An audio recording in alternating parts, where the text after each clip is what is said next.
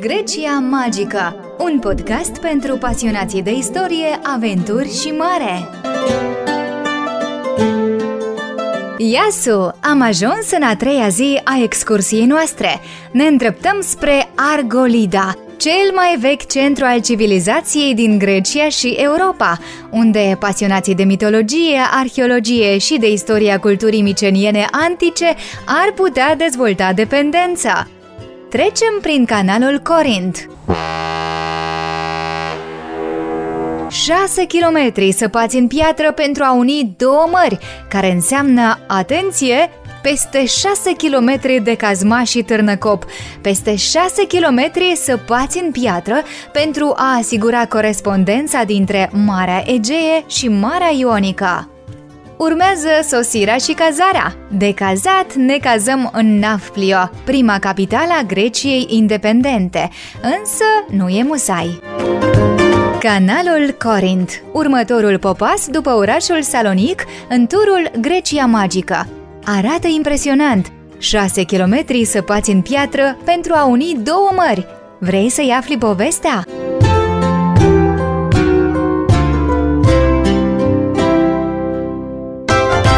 Canalul Corint a fost construit la finalul secolului XIX. Delimitează Peloponezul de restul teritoriului grecesc și face legătura între Marea Ionică și Marea Egee. Are o lungime de peste 6.000 de metri și duce la o scurtare a drumului vaselor cu 400 de kilometri. Asta dacă îl pot traversa, fiind suficient de suple.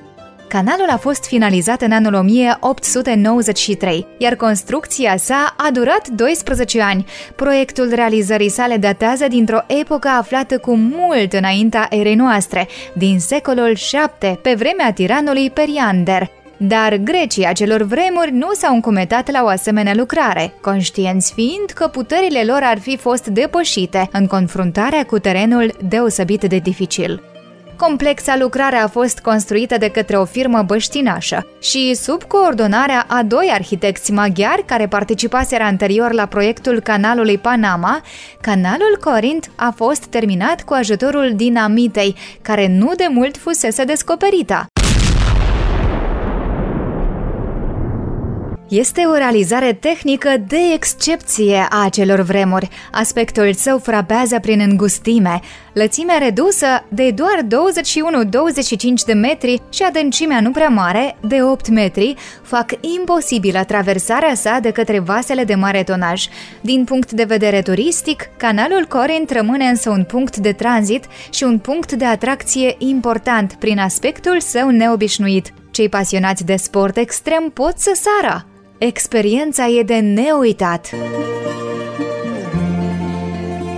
Ajungem în Nafplio, luăm masa și ne cazăm. După asta, cine vrea merge la plajă, cine vrea descoperă orășelul. Ia un frappe sau ce vrei tu și imaginează-ți că ești în Grecia.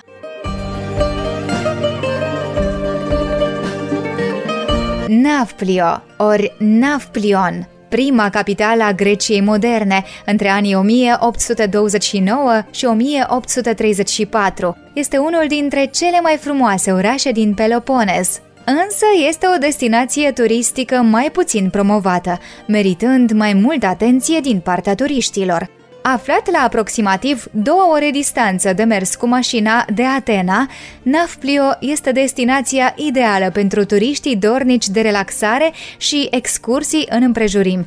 Este un oraș micuț, situat în vestul golfului Argolic, dar cochet și delicat, de o frumusețe greu de întrecut. Este ușor de parcurs, așa încât a doua oară ne plimbam deja fără a mai avea ochii ațintiți în hartă, din instinct, căci n-aveam cum să ne rătăcim.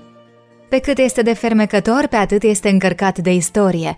O istorie care începe, evident, cu cea a Peloponezului. Legenda locului spune că așezarea a fost întemeiată de Nafplios, unul dintre fiii lui Poseidon, zeul mărilor, după cum știm desigur.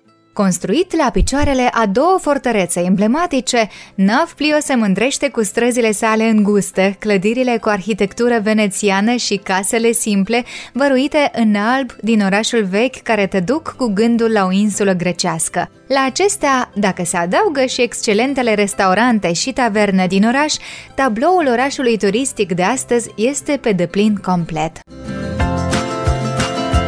Despre mare Nafplio deține o singură plajă, Arvanitia, micuță, îngustă și pietroasă. Mai spre sud, în afara orașului, se află Caratona, cu o plajă și apă minunate. Mai departe, la 4 km distanță, stațiunile Niachios, Caratona, Tolo și Candia îmbie turiștii cu plaje din nisip, plate, intrare lină în mare, apa limpede și zone liniștite. Azi, Nafplio este un oraș superb, considerat de mulți unul dintre cele trei cele mai frumoase orașe din Grecia, alături de Kavala, în nordul Greciei, aproape de bine cunoscuta insulă Tasos, și de Cania, al doilea cel mai oraș al Cretei. Nafplio merită vizitat cel puțin două-trei zile de cei dintre voi care veți ajunge în Peloponez, aceste mici bijuterii de oraș putându-i se rezerva o atenție specială. Este pe timpul verii și gazda unor evenimente culturale culturale, gen festivaluri muzicale sau întreceri sportive. Noi am trăit clipe fabuloase în orășelul celor trei cetăți și oricând, dacă ni s-ar mai vi ocazia, am repetat experiența minunată ce s-a numit simplu Nafplio.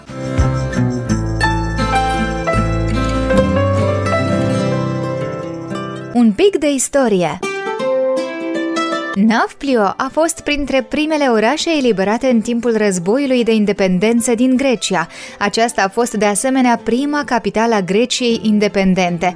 Ăsta este motivul pentru multele atracții istorice ce pot fi văzute în oraș, inclusiv cetatea Palamidi și castelul Burgi. În afară de obiective turistice interesante, multe plaje frumoase se găsesc în regiune pentru a vă bucura de zile lungi pe plajă în timpul vacanțelor dumneavoastră în Nafplio. Aceste plaje au studiouri pe litoral frumoase și restaurante delicioase. Nafplio a fost ocupat de-a lungul vremii de cruciați în 1212, apoi de otomani în 1540 și de venețieni în 1685. Venețienii au construit cetatea Palamidi, menită să apere orașul de noi cotropitori, dar acest lucru a fost posibil doar până în 1715, când turcii recuceresc Nafplio și va rămâne sub ocupația lor până la războiul de independență a Greciei. Nafplio a fost prima capitală a Greciei începând cu 1821 și păstrează acest rang până în 1834, când Atena, deși un oraș mic, este aleasă să devină noua capitală a statului independent grec. Trecerea acestor cotropitori au lăsat urme care azi fac din Nafplio unul dintre cele mai îndrăgite orașe din Grecia. Portul cu iahturile mai mici sau mai mari, faleza cu taverne ce te îmbie să te așezi pentru a lua masa sau măcar pentru a savura o gustoasă cafea grecească, admirând în acest timp marea, străduțele mici, pline și acestea de taverne sau magazine cu suveniruri pitite parcă sub ghirlande de bougainville, sunt doar câteva din atracțiile orașului. Și dacă dacă timpul îți permite, poți urca la cetatea Palamidi, cocoțată pe un deal. Poți merge la muzee sau la fortăreața Burgii.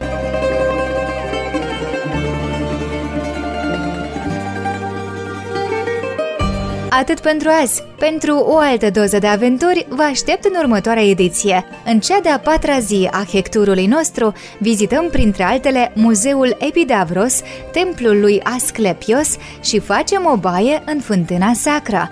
Așa că rămâneți aproape, pentru că Grecia e. Iasu!